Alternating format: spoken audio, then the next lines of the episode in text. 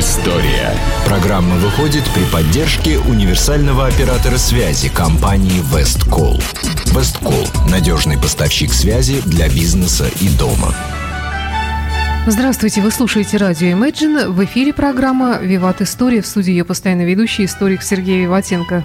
Добрый день, Сергей. Здравствуйте, Саша. Здравствуйте, дорогие друзья. За пультом Александра Ромашова, который напоминает вам, что в конце программы у нас, как всегда, историческая викторина, приз для которой предоставлен нашим, э, можно сказать, соседам по Жуковского 57, по нашей открытой студии, э, барам, кафе Инрок. Это сертификат на 1000 рублей на посещение бара со всеми вытекающими отсюда последствиями.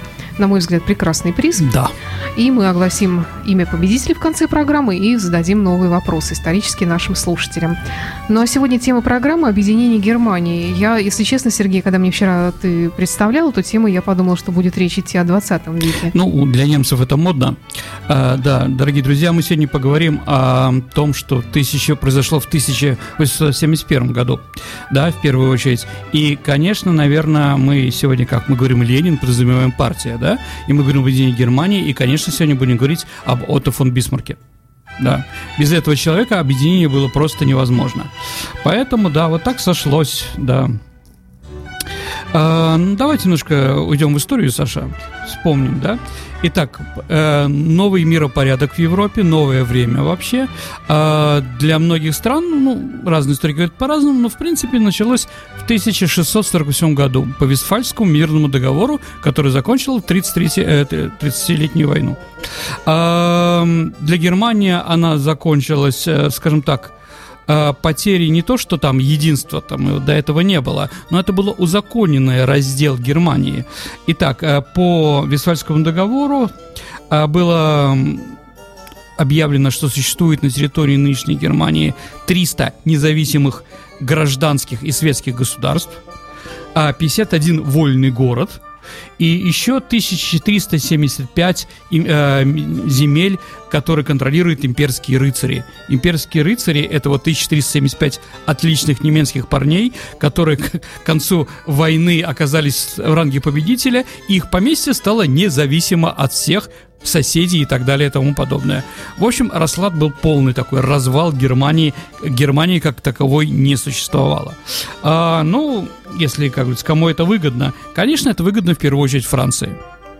Франция, у которой был страх перед Германией единой и прочей, э, скажем так, ну, это, в принципе, справедливый страх, она пыталась сделать все возможное, чтобы со стороны Востока, со стороны Страсбурга и Рейна никто и ничего не посягал на Германию. Никто, да, что Франции так было хватало врагов в виде Англии, Габсбургской Испании, там, Австрии и прочее, прочее. Поэтому немцы им были вообще не нужны. И одно из главных направлений французской политики это сделать так, чтобы Германия была, э, скажем так, э, не сильная страна. А, ну, сколько-то это продолжалось, какие-то объединения, что-то еще. И 1815 год, это Венский конгресс, окончание наполеоновских войн и поражение Франции, как мы знаете, да, как раз на это время э, в Германии существовало всего 37 государств и 4 вольных города. Это Гамбург, Бремен, Любик, и Франкфурт на Майне. То есть, конечно, 37 и 300 цифры разные. Но это, с одной стороны, все равно, конечно, это были какие-то очень маленькие страны, э, скажем так, которые можно было пройти за день, да. Этот известный анекдот про то, что встает какой-то великий князь германский, выходит э, на порог своего дома, нюхает воздух и говорит с лакею «Ганс, а чем у нас так пахнет?» Говорит, а это сосед, э, сосед Скряга, э, герцог, как всегда, э, значит, э, забыл снять с плиты э, кофе. Да, ну вот такой анекдот. 1915 год нам интересен еще чем, дорогие друзья, что в этом году появился как раз Отто фон Бисмарк.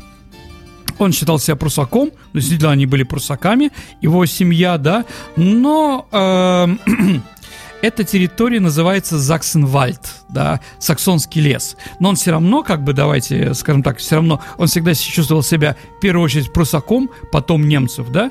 Ну и, конечно, родился он 1 апреля. Это тоже интересно, и поэтому, комментируя дату своего рождения, Бисмарк сказал, что ему самой природой было суждено стать дипломатом, родившись в день в, в, скажем так, вралей, да? Так или иначе, вот Бисмарк появляется в год, еще 1915 год, это год Ватерлоо. Ватерлоо, особенно для немцев, сыграла очень большую роль. Не просто победили Наполеона последний раз, после этого он уехал на Святую Елену и больше оттуда не вернулся, но именно благодаря фон Блюхеру, немецкому фельдмаршалу, это произошло. Именно он, да, уже престарелый и прочее, сделал тот легендарный маневр, э, скажем так, обманул маршала Груши и вернулся в Ватерлоу, и Наполеон был разбит. Итак, вот действительно, если мы говорим о каких-то секретности, зашифрованные в датах рождения или прочее, вот у, у Бисмарка все это было на лице, как говорится, да, и год, и дата, и прочее, прочее, прочее. Да, действительно, Отто фон Бисмарк, ну, самый великий немец всех времен и народов. Кто-то пытался быть э, похожим на него, но, да, действительно, мы констатируем, что действительно 450 э, грамот почетного, когда он умер, да, ну, то есть к этому времени он был э, почетным гражданином 450 городов. А, значит, честь него возводили 500 башен, ну, башни это немецкое такое, да, 500 башен и памятников, да, а, построили мавзолей. Если будете в Гамбурге, и вам будет как бы не тошно от немецкой архитектуры и скульптуры, она такая специфическая, очень большая, да, то вот вы видите, памятник Бисмарка там вообще страшный, а, по моему мнению. Да, дорогие друзья, но можно сказать, что памятник Бисмарку был на территории России, в Москве ему установили. Ну, он долго не простоял, конечно, тут и Первая мировая война, и многие другие вещи, но факт остается фактом. Памятник стоял ему и у нас. А, богатый ли был Бисмарк его семья? Не очень, прижимистый определенно. А, Э, закончил он Геттингенский университет. Тоже интересно, не пошел в, по военной службе, а пошел именно в университет, что о нем много говорит. И как вот э, один раз Гейны, который был, тоже учился там же, к нему приехал какой-то товарищ и спросил, а здесь вот что-нибудь есть, для, что подобает приличным людям в, Геттинг, э, в Геттингене? Он сказал, да, есть отель господина Брюбаха. Отель господина Брюбаха так назывался, так назывался карцер – куда Бисмарк очень часто попадал. Да. А, вот он был э, по закону, о немецком закону о высшем образовании, каждый студент имеет право носить шпагу. Поэтому, извините, кололи они себя в большом количестве и очень часто. Поэтому дуэли, поэтому у Бисмарка на щеке был шрам. Правда, а, как историки потом установили, он сам говорил, что на дуэли – из-за дам, из-за двух. Нет. А историки, историки установили, что это во время тренировки ему сделали этот шрам. Ну, неважно, как бы, да. А, ну, женщины уже сами довыдумывали, откуда шрам у этого человека на лице. Так или иначе. А, и вот а, он э, закончив университет, начинает служить, э, начинает служить Германии. Не в первую очередь не Германии, в первую очередь Пруссии, прусскому королю. Э, вообще, надо сказать о Пруссии в начале, скажем так, в это время. Э, Пруссия победитель Наполеона, стопроцентный победитель. То, что она сделала для победы, э, наверное, можно сопоставить и с э, Россией, и с Англией. А больше никто там рядом не стоит, Австрия не стоит точно. А за свою победу Наполеоном она получила новые земли. То есть она стала достаточно большой. То есть кроме самой, самого Бранденбурга, э, где находится Берлин и Восточной Пруссии, от чего она Пруссия, да, а там еще туда присоединились несколько э, территорий в районе Вестфалии, ну, нынешнего Рейнланда, да. А, Саш, я понимаю, что вы э, футболом не сильно, наверное, увлекаетесь, немецким тем более, но в Германии есть две команды такие, с названием одинаковым Боруссия они называются. Это Боруссия Дортмунд и Боруссия Мюнхен-Гладбах. Ну, про Мюнхен-Гладбах вам можете забыть, Саша, а вот Дортмунд это приличная, приличная команда, да, оттуда как раз этот Клоп, э, тренер нынешнего Ливерпуля. Так вот, Боруссия по латыни переводится как Пруссия. То есть эти две, э, эти две футбольные команды, которые находятся совершенно не в Пруссии, носят такое название не случайно, потому что это государственные территории Пруссии. Так или иначе, Пруссия стала тем локомотивом, вокруг которого началось объединение. Как проходило, что, ну, по-разному. Конечно, еще раз давайте, дорогие друзья, Проблема номер один для Пруссии, для Бисмарка, для немцев в 19 веке – это объединение Германии. Э, кто-то хотел, кто-то не хотел, но это все равно всех волновало. Кто-то хотел под Австрией, кто-то хотел непонятной конфедерации, как угодно. А, но все равно это была главная задача. И Бисмарк являлся тем мотором, вокруг которого происходило это объединение. Он считал, что величие Пруссии будет как раз через это.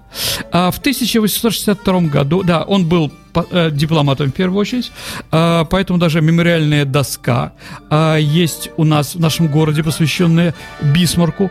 Э, он был послом Пруссии в России. Много разных анекдотов. Вообще Бисмарк это человек-анекдот в хорошем понимании, дорогие друзья. Его острый язык, его ответы на многие вещи, мы его можем сравнить с Черчиллем. Вот два человека, да, одного юмор немецкий, а у другого юмор английский, да, ну вот они два, наверное, главных политики, которые умели шутить. И, конечно, после них осталось много чего интересного, да. А, а, хотя, да, когда он стал служить в Пруссии, он сказал, я стану или величайшим негодяем, и величайшим преобразователем Пруссии. Третьего не дано. Ну да, он был, это с одной стороны, да, можно сказать, что он был очень радикальный. А с другой стороны, э, он сказал одно время, что он чистый реалист, потому что политик не может что-то сделать сам. Он может лишь ждать, когда услышит походку Господа, наблюдая те или иные события, а когда ему надо прыгнуть и дотянуться до кончиков пальто Бога. Вот. Ну вот как, как можно верить? Я думаю, что верить не надо ни тому, ни другому. Потому что, да, как э, сказал опять-таки тот же Бисмарк, э, политик э, перед тем, как сказать раз подумает, два подумает, а потом промолчит. Поэтому такие вещи. Действительно, он начинал свою службу в России. Россия была союзником в э, Пруссии, э, ну, с, середины, с Екатерины II после Семилетней войны. Все время мы были вместе, и действительно это было очень благосклонно. В чем проблема Пруссии была? А, ну, понятно, что он малый, э, малый союзник был для России, что ясно, да? Поэтому Бисмарк, Бисмарк сказал, что э, для военного союза или политического союза нужно два партнера – наездник и осел. Э, вот. Пруссия, конечно, с трудом могла быть наездником в, этом, в этой ситуации, но без России она не могла. Почему, дорогие друзья, еще раз, 40% а, территории Пруссии – это были польские земли да, нынешняя Познань, да, нынешняя Силезия. То есть, э, на самом деле, немцев как таковых, еще прусов, да, прусаков, да, э, в этой стране было где-то 60%. Ну, кроме поляков, там были еще евреи, э, другие разные народы, да, поэтому Пруссии было тяжело. Это, как бы, Бисмарк говорил, э, э, э, говорил Горчакову, да, что это вам, России, нечего терять в Польше. Ну, потеряете, у вас будет меньше проблем. А потеря для нас, польских земель, это катастрофа. Это, скажем так, ликвидация. И давайте вспомним, дорогие друзья, с вами географическую карту, где находится Берлин. Берлин находится в 60 километрах от границы современной Польши. И это не случайно да? Ну и как мы уже говорили с вами на других, э, в других передачах, а, для, ну, вот эта территория Пруссии, она была приграничная, там было, жило много славянских разных земель, э, народов, да, поэтому тяжело. И поэтому Пруссия, в, трудно быть прусаками и трудно всех заставлять считать, что они главные немцы, и они должны стать во главе немцев. Это как македонцам, которые на самом деле греки, маки, э, маки, гре, македонцев греками не считали. Но греки себя считали, конечно, э, македонцами и пытались это доказать, но Александр и Филипп, Филипп II, Александр Македонский все-таки это действительно доказали очень хорошо грекам, и все согласились, что они греки. Также, также в принципе, можем говорить, что, наверное, прусаки тоже доказали, что они немцы, самые главные немцы из всех. Итак, вот служа, уча русский язык, э, там многие другие вещи достаточно интересные. Если у нас будет время, мы еще об этом поговорим с вами, да, о Бисмарке как человеке, Бисмарке как после, что он тут делал в России и прочее, прочее, прочее. Но есть хорошая книжка, если начинать про это. «Битва железных канцлеров» Валентина Пикуля. Читайте, как бы, она достаточно неплохая. Так вот, э, Начал он служить, когда в Германии было не все в порядке, революция 1848 года э, и предреволюционная ситуация в Германии, в Пруссии, опять-таки, в 1862 году, когда партия прогрессистов и, скажем так, другие члены парламента требовали, чтобы Пруссия стала парламентской монархией, а не э, королевской. И Вильгельм I вынужден был по просьбе немецких военных назначить э, канцлером, премьер-министром Пруссии именно Бисмарка Бисмарка в 62 году. А, ну, в 62 году, когда он стал руководителем, он действительно, он действительно сделал все возможное, э, чтобы никогда в Пруссии не победил либерализм. А он произнес э, в бюджетной комиссии палаты в 1962 году такую речь. Не на либерализм Пруссии, Израиль, Германия, но ее власть. Пусть другие э, немецкие государства будут терпимы к либерализму, но мы не отдадим никогда ни Пруссии, но ее роль в Германии. Пруссия должна собрать свои силы и сохранить их до благоприятного момента, который несколько раз уже был упущен. А да, и мы объединим Германию, заявил он, железом и кровью. Вот эта фраза «железом и кровью» как раз принадлежит Бисмарку. И действительно, если мы говорим 62 год, 8 лет до объединения Германии. Но эти 8 лет, которым руководил Бисмарк Пруссии, был премьер-министром, наверняка мы можем сказать, что это была программа и планомерное движение. Не просто так это появилось в 1971 году «Единая Германия», но в 1962 году, конечно, Бисмарк понимал, что она будет. А, перед тем, как начать объединительные процессы, он решил все-таки, а, скажем, укрепить власть в своей стране. И вот э, он предложил Вильгельму Первому, э, герма... прусскому королю, э, вообще не слушать парламент. И тогда, слушай, это король Вильгельм, в принципе, храбрый человек. Он во время э, э, во время войны с Наполеоном он командовал Калужским полком, был награжден русскими орденами, э, но он сказал, я совершенно ясно предвижу, чем все это кончится. Бисмарк, вот здесь за окнами на Опернплац, там на Лайсе, э, на, господи, Унтер-ден-Линден, да, вам отрубит голову, а рядом Бисмарк э, э, отрубит и мне. На что Бисмарк якобы ответил на эти слова. Это после, дорогой. После об этом поговорим, да? А вот сам же Бисмарк об этом говорит, что сказал, да, после, а потом мы умрем. Потом э, умереть нам придется все равно, Ваше Королевское Величество, раньше или позже. Но лучше уж погибнуть более достойно. Задал вопрос Вильгельм. Я не знаю, что Вильгельм об этом подумал, а потом добавил. Я в борьбе за дело моего короля, а ваш, значит, э, значит, э, э, а ваша власть дарована милостью Божией, готов отдать собственную кровь. Ну, все заметили, что это не могло не задеть честь короля, как прусака офицера. Вот, и поэтому он дал власть Бисмарку. Бисмарк укрепил армию в первую очередь. Значит, вообще, кто эти люди, которые сделали из Пруссии великую мировую державу? Это, ну, Вильгельм I, сто процентов король. Это Бисмарк, понятно, да? А Роон, министр Роон, министр э, обороны и начальник шта- генерального штаба фон Мольтке.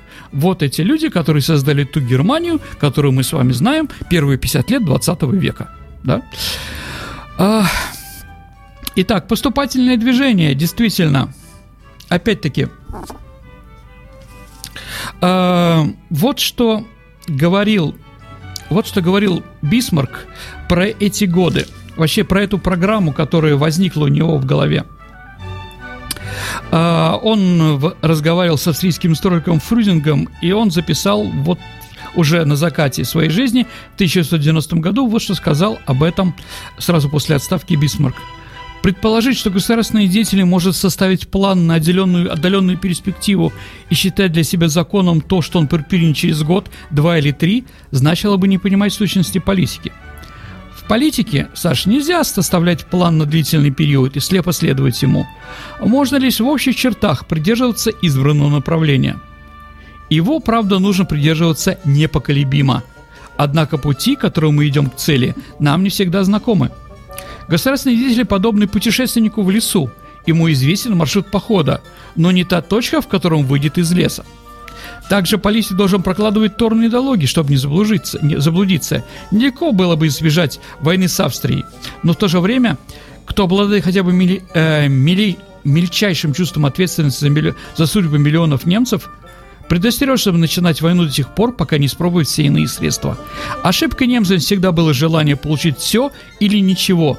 Я же, напротив, всегда был рад хоть крупицы, хоть сделать три шага приближительно к единству немцев, неважно, по какому я иду пути. Да, действительно, дорогие друзья. А, опять-таки, говорить, что вот он все рассчитал, как шахматист, нет. Но то, что он делал определенные вещи, которые, скажем так, помогали ему для своей цели объединения Германии, 100%. Сначала была война с Данией, а за территорию Шлезвиг. Шлезвиг – это приграничная территория, Швезвиг-Гольштейн, да, между Данией и Германией, между между Килем, Гамбургом, да, и уже самой Данией. Там половина населения немцев, половина населения датчан – и вот благодаря Пруссия, конечно, сильнее в сто раз Дании, и она победила. Она победила и отделила как раз Шлезвиг, вот эту территорию, от Дании присоединили к Пруссии. Это была первая победа, э, как э, тяжело она далась, потому что прусаки, извините, уже 40 лет не воевали, а это было им далеко до этого. Э, прусаков еще называли, ну, немцев Михелями, да, а, ну, Михаилы, да, мы их ганцами называем, они себя так называли Михелями, да, а, и фрицами мы еще их называли во время Великой Отечественной войны. Ну вот, их было тяжело поднять, но как бы разбудили в них военное чувство, дис, чувство дисциплины и прочее, прочее, прочее. А забегая вперед, забегая вперед, а, Бисмарк сказал, что объединение Германии и победу над Францией одержали не генералы, не солдаты. Знаете, Саш, кто победил? Автор. Учитель, прусский учитель истории – да, и я думаю, это серьезно, дорогие друзья. На самом деле, что именно и именно учитель истории э, своей, скажем так, э, своим вкладом в, в создание патриотизма и прочее сделал, да, сделал то, что сделал, да. Немцы стали патриотами. Э, еще добавил он про историков Бисмарк. Короли правят народами, банкиры королями, но выше их историки-летописцы. Они правят историю. Ну, в чем-то, да, наверное, я могу согласиться с этим тоже. Итак, э, первая победа, а она не скружила голову э, Бисмарку, но чтобы объединить Германию вне Австрии, Австрия была самой великой державой в то время среди немецкоговорящих, надо было победить и, не, и ее. И вот э, в 1866 году произошло эта знаменитая э, война. В районе Садовой австрийцы были разбиты. Разбиты как раз немецкой, прусской немецкой армией, которая была, стала очень профессиональной. Э, и после этой победы прусаки подошли к Вене. Это была мечта всех – особенно короля, а, что они сейчас придут, наследник престола говорит, ну что мы поднимем подолу венок, да, а, дайте три дня на разграбление этого города и прочее. И все, все уже были готовы, но неожиданно, неожиданно э, зарыдал, э, зарыдал Бисмарк, стал просить, плакать, кататься по ковру и говорил, нет, ваше королевское величество, нельзя это делать. А, и все стали успокаивать беднягу, положили его на кровать, ну и король король согласился, все-таки вынужден ему согласиться. Действительно, для чего он это сделал?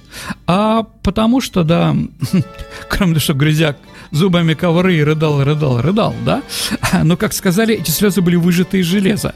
А он сделал для того, чтобы Австрия а, не ударил ему в спину, когда он будет воевать с Францией, потому что следующая война была, конечно, с Францией, как мы уже сказали, что французам главная был э, э, главная страна, которая не желала объединения Германии, и чтобы немцы не, э, чтобы э, Вена не несла удар в спину, э, удар в спину прусакам, конечно, вот надо было не захватить Вену.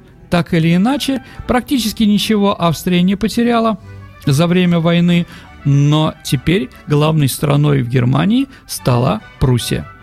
Сто процентов. А, вот что писал об этом Бисмарк. Почему, дорогие друзья, я сегодня цитирую? Потому что говорить-то можно о чем угодно. А вот есть документы, да? А сами документы, вы, я всегда пытаюсь на всех, э, всех наших передачах, хотя, когда иногда получ, э, получается, когда не получается, скажем так, сделать, чтобы вы сами какое-то, э, скажем так, э, для себя нашли решение, почему так произошло. Я вам только цитирую, даю источники, документы. Вот что он писал жене, значит, да. Дела наши идут хорошо. Если наши претензии не будут преувеличены, а мы не будем считать, что хотим, разбив Австрию, завоевать целый свет, то достигнем мира, который стоит этих усилий. Мы столько же быстро впадаем в упоение, как и в отчаяние. У меня неблагоприятная задача – охладить пыл прусакам и напомнить, что в Европе живем не одни мы – а еще три державы, кроме нас и Австрии, которые ненавидят нас и завидуют нам. Да? А, вот, Поэтому, поэтому он прекрасно понимал, что какое-то жуткое уничтожение Австрии а, быть не, не должно. Все-таки Англия и Франция выступят против. России нет. Россия после Крымской войны для них, для нас Пруссия являлась единственным союзником. Пруссия действительно сохраняла благожелательный э, нейтралитет во время Крымской войны. Если Австрия нас предала, э, то Пруссия нет. И мы, конечно, целью нашей внешней политики было уничтожение империи Габсбургов любыми средствами. Поэтому мы, наоборот, с радостью воспринимали поражение австрийцев.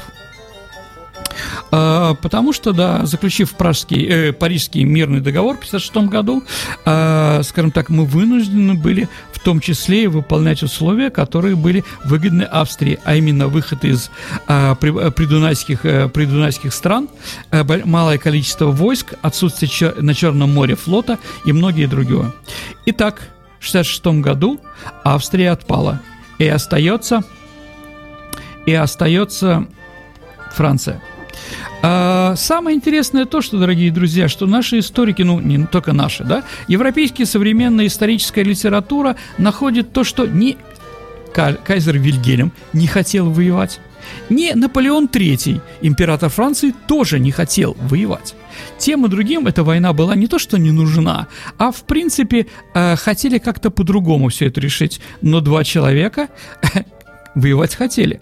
Это Бисмарк со стороны Германии, а со стороны Франции это жена Наполеона III Евгения Монтихо, испанка, да, которая считала, что только через победу над э, прусаками, над немцами, ее сын Лулу, да, Наполеон IV, э, он должен, станет настоящим императором. Вот у нее была мечта, что ее сын становится французским императором. Это, в общем-то, и погубило бонап э, бонапартизм э, во Франции, погубило эту династию Наполеонов, и больше нет. Вместо того, чтобы стать французским императором, э, Наполеон IV, Саша, погиб э, в Южной Африке, его убили зулусы. Да, он воевал на стороне Англии против африканских различных племен, да, и в конце концов они его там зарубили. Говорят, что у него лопнула, э, значит, э, лопнула конская упряжь, которую подарила ему мать, а мать ее решила сэкономить и купила его на блошином рынке, эту э, упряжь, да, в, в Англии. То есть она была не очень хорошая. Так или иначе, он свалился с лошади, и его уже, да, и бонапартисты на этом закончились окончательно так или иначе, э, никто не хотел вроде воевать, кроме двух человек. Но называть себя таким застрельщиком войны Бисмарк тоже не желал. Он решил, что это сделает спокойно Франция. И вот произошла ситуация, в Испании умер король, и вместо него нужно было ставить кого-то другого. И тогда Пруссия предложила туда, э, скажем так, сделать испанским королем назначить э, родственника, э, родственника Вильгельма I, э, по прекрасной фамилии Гогенсольдер Зинмаринин. Во Франции сразу начался взрыв. Нас со всех сторон пытаются окружить, как это сделали в свое время Габсбурги, да? Не дадим этого и прочее. Мы требуем, мы пойдем в войну на Пруссию. И тогда после этого Бисмарк сказал, хорошо, мы согласны, назначайте кого хотите – но французы уже не могли остановиться, то есть Пруссия согласилась. И вот в Бад-Эмсе французский посол Бенедетти э, передал вильгейск, э, королю Вильгельму требование гарантий отказа э, немецкого монарха от кандидатуры принца на все времена.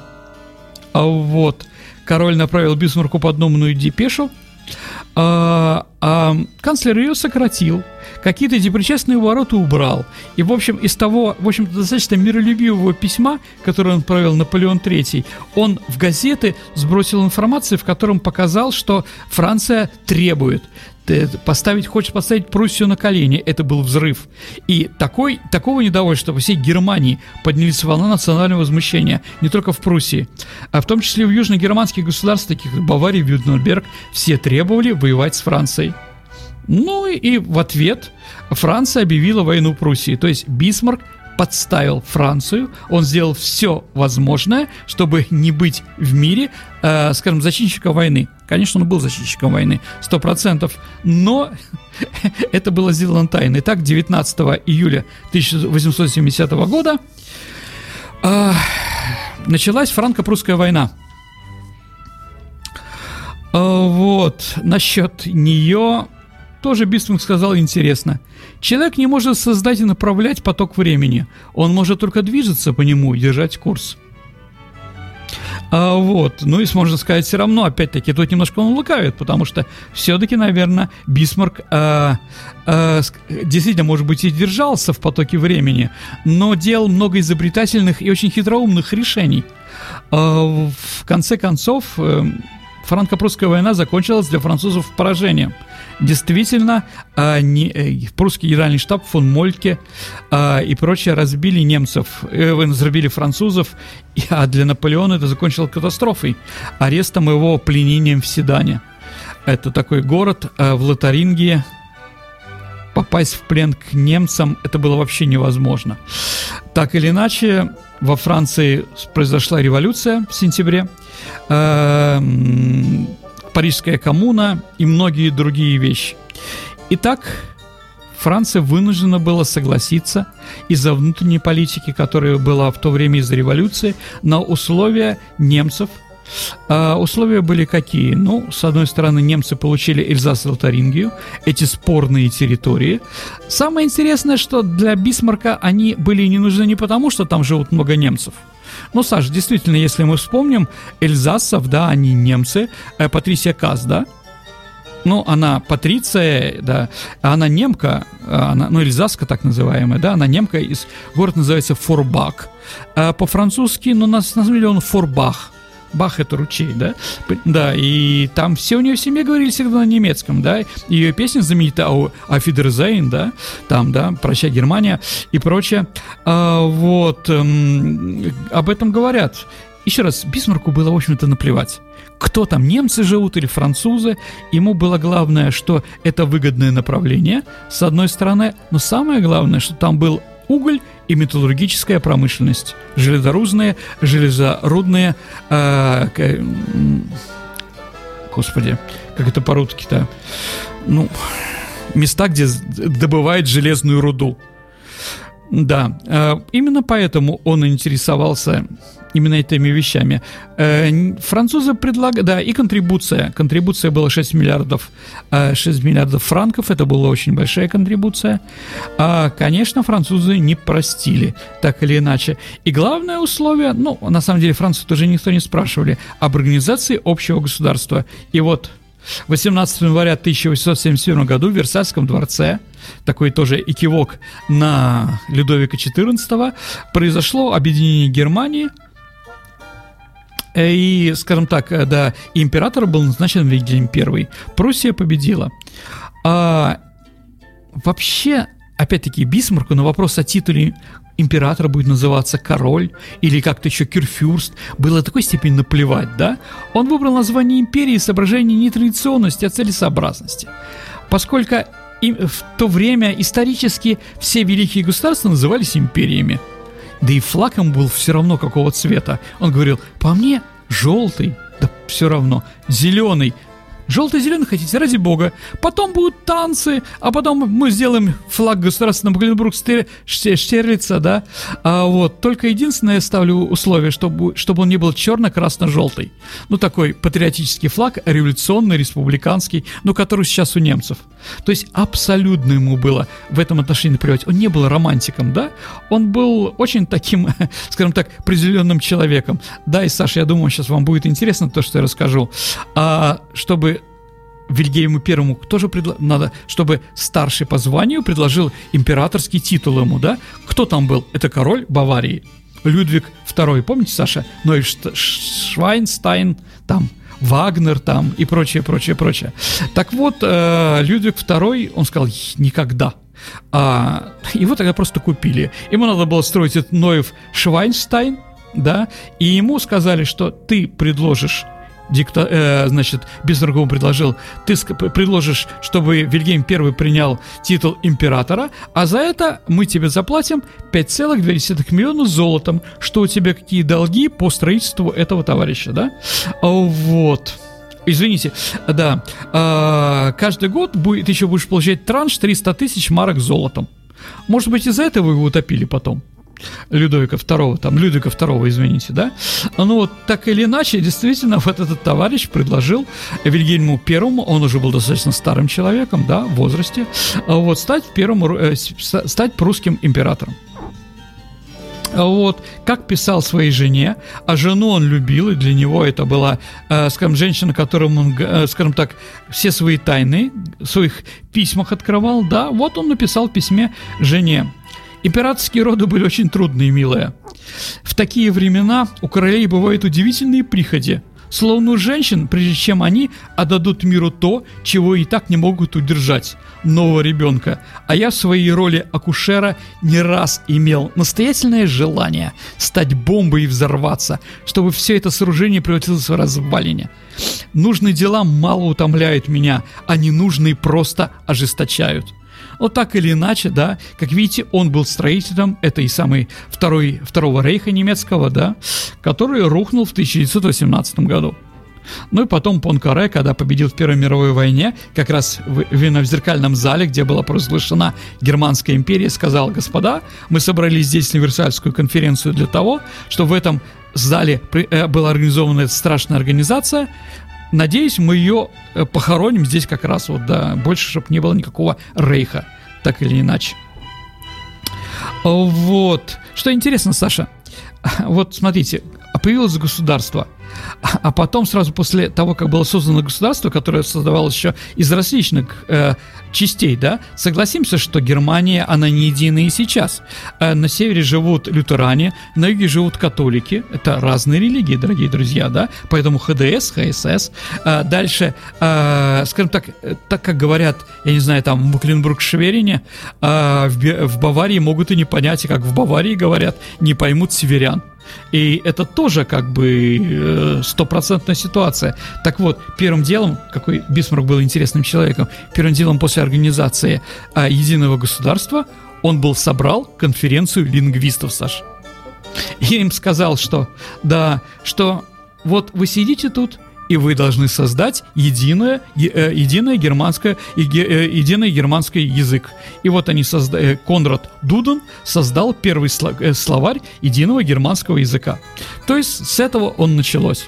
Итак, дорогие друзья, ну вот, наверное, э, в первую очередь, что нужно было рассказать про единение Германии и Бисмарка. Саш, если интересно, мы еще поговорим о Бисмарке, потому Конечно, что интересно. там и социалисты, Культурбур, да, это действительно человек на все времена, да, главный немец.